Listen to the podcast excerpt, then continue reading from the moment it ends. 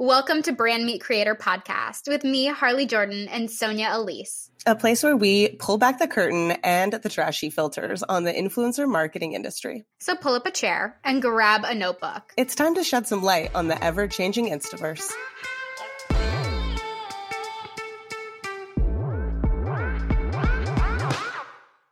Okay, so hopefully you have listened to our most recent episode where Harley interviews me as your new official co host of the podcast. And now I'm going to return the favor because while many of you know the Harley Jordan, let's pull back the curtain as we always promise and get to know her a little bit better. Who's excited? Here we go. I'm excited. I'm typically the interviewer here. Bring it out. True. I'm Here just trying go, to be the main character. Oh, sh- always. She never is not the main character. Okay. Question one. So we know you are the queen of transitions, but what did you do before you decided to start hitting record on Reels? Tell us about it. You know, first and foremost, I I'm kind of dead at the fact that you categorize me as the queen of transitions because I feel like I haven't posted a single transition tutorial, a single transition in months and months and months. Um your girl's just trying to pivot here. so I true.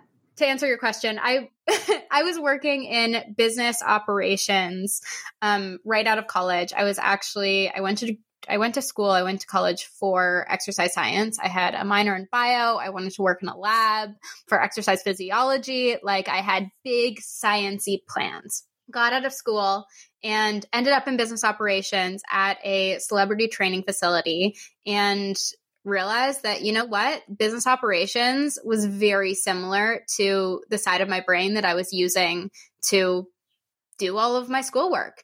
And so ended up throughout a couple different jobs. Um, i was in the travel industry for a while. I was in strength and conditioning. I weirdly enough worked at a fortune 500 roofing company. There was a lot of trauma there.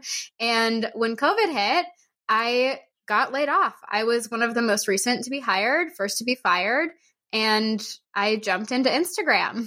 And that's how we got to where we are today. It was it was a spur of the moment, you know, why don't I why don't I try this thing? Oh my goodness. What a Cinderella story. I love it. And I love your nerdy side. That's all about fitness and movement. One of my favorite fun facts about you. Okay, next question. So we're fast forwarding to now. What are you working on and where are you leaving your mark out there? What are your goals? I feel like I have been through so many big pivots lately with moving from this like weird niche of all transition tutorials. I am willing to bet that I was one of the first people to bring in app native Instagram transition tutorials to Instagram. And that's sure. what built my platform. But after a while, like number one, why did Harley, why did you pick the most difficult niche, the most time consuming niche you could possibly be in? Like, yeah, great, it's creative, like it's fun, but so much time. So, um, leaned into the coaching. I love the coaching. I love one on one and like the soul searching side of building a brand with creators. But right now, I'm kind of jumping into other efforts and kind of backing out of some of that Instagram coaching. I really am looking to make a difference. And I think it's okay for your business to have stages. So we recently kickstarted an influencer agency, creator agency, All Influence Management, which is really my biggest push right now is just trying to help creators to actually make money, build a not only the agency side, but a collective, a community of creators for creators to help them in their pursuit of doing this full time. Well, we love an evolution and everyone has to start somewhere, which leads us to the next thing and leads us to the next thing. So you are definitely moving in the right direction. Um, and as you said, you identify as a creator and you work with many influencers and creators. What do you think the biggest misconception is about the industry? Oh my goodness. Influencer marketing, being a creator, is a freelance gig. it is a freelance gig. if you think that this is going to be some, I just grow followers and I make tons of money, you are mistaken. It is a hustle. This is entrepreneurship. I think there's a lot of weird information out there about like anyone can do it, which you can, but it's it's a hustle. And I think it's really important for us to go in with that in mind and with the knowledge of you are going to need some business help. You are going to need to learn how to delegate. You'll probably have an assistant long term. I hired a business manager pretty quickly in all of this because it was necessary to make those jumps in my business. And you really just can't do it as a one woman show where you know brands just come to you and that's that and i i post for a couple thousand dollars and that's my money for the month like that it just doesn't work like that Yep, I think I would agree with that one as one of those top ones for sure. That influencing is not easy, creating is not easy, and it takes a village if you really want to be successful. It does. And there's just so much that goes into the content on the day to day, too. Like, even if you're not I mean, you're not getting paid for the day-to-day content you're posting. You're only getting paid for that, you know, one one post a week that's sponsored. So, yeah, it's a big effort. Sure. don't let me scare you away, um, please, please, please. Don't let me scare no. you away. There's still room for everyone, and it can be fun.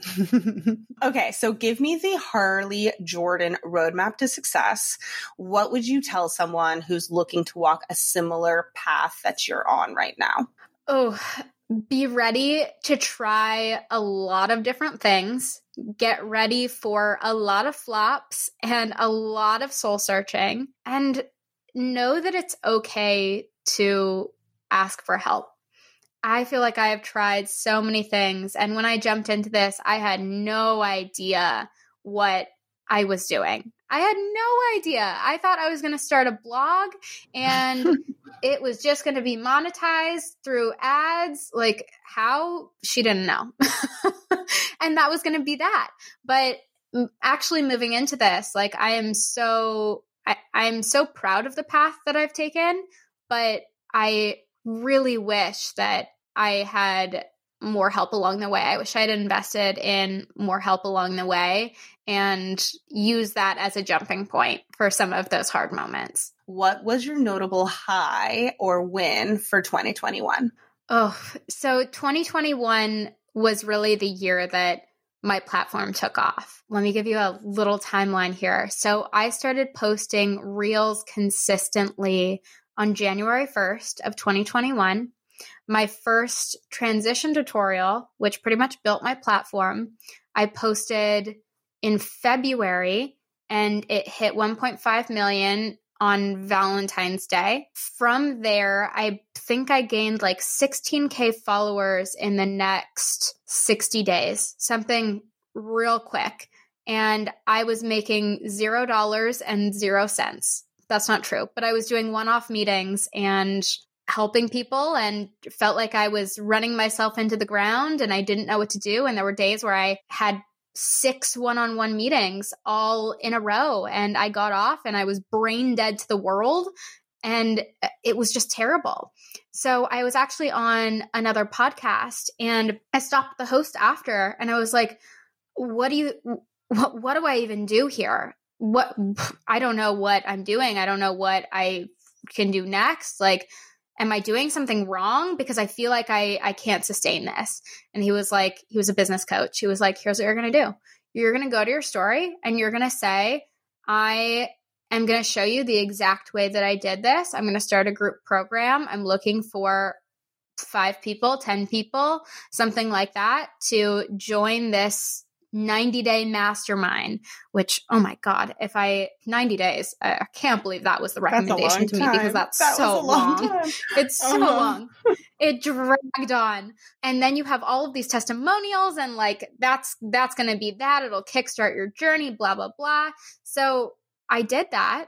And I basically made like 14 grand overnight. And I literally cried. And because I I was just COVID laid off for a year. You know, I I wasn't ready to start my own business, or I was ready to start my own business, but like success hadn't come yet.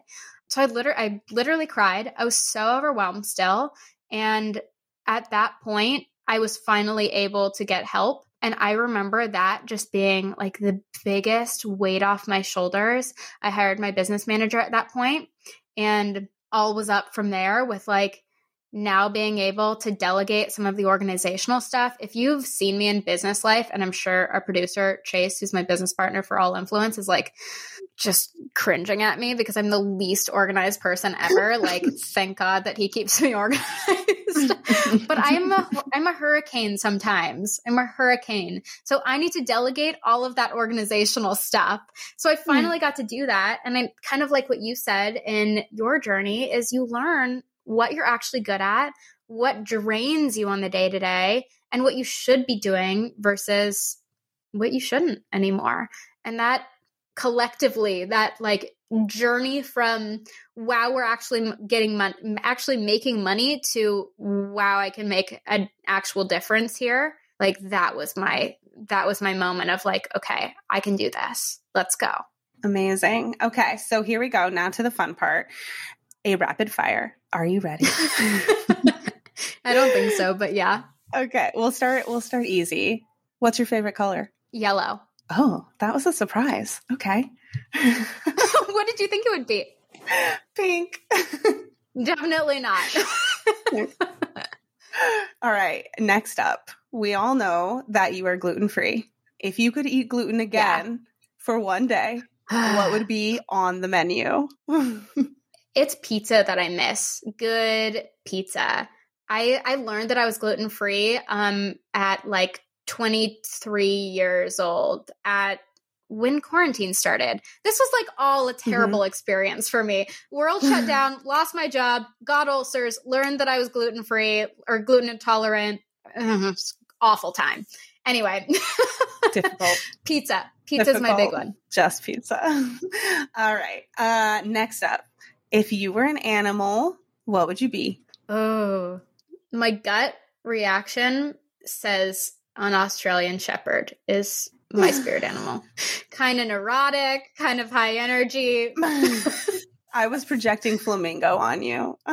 interesting. Interesting. Okay. If you had to name your least favorite application that you have to work in, i.e., Excel, PowerPoint, Canva, whatever. Which is your least favorite to bop into? Freaking Trello. Get me out of the organizational apps. Love it. I thought it was going to be Excel for sure. Okay, and what's your what's your favorite? Excel. What's I'm, your favorite? I was a science major. Um, I like Canva. Canva, me too. I like Canva. Uh, I can't wait for it. It has Canva gone public yet because I'm definitely buying the stocks. Okay. Amazing. And final question, one that you also asked me. If you were to relocate anywhere in the world, where would you go? So, my gut reaction says somewhere in Mexico or like in the Caribbean. I love me some beach and tropical. Um, but I don't know if I could do that full time. I think, I mean, I would love to go to, it's lame to say Palm Springs, but like that's my favorite place in the world. I want desert. Hmm. I want hot desert. All That's right. it. I don't need people near me. Find Harley in the middle of the desert, frolicking with a cacti. Yep. Yeah, literally. All right. Well, thank you guys so much for joining us as we interview Harley. Uh, we hope that you stick around for many of our episodes to come with me as your official co host and Harley as your forever guiding light. If you'd like to interact with us more and chit chat, which you know we love, please come find us on Instagram and drop us a note in regards to what you'd like to hear next. We'll see you soon.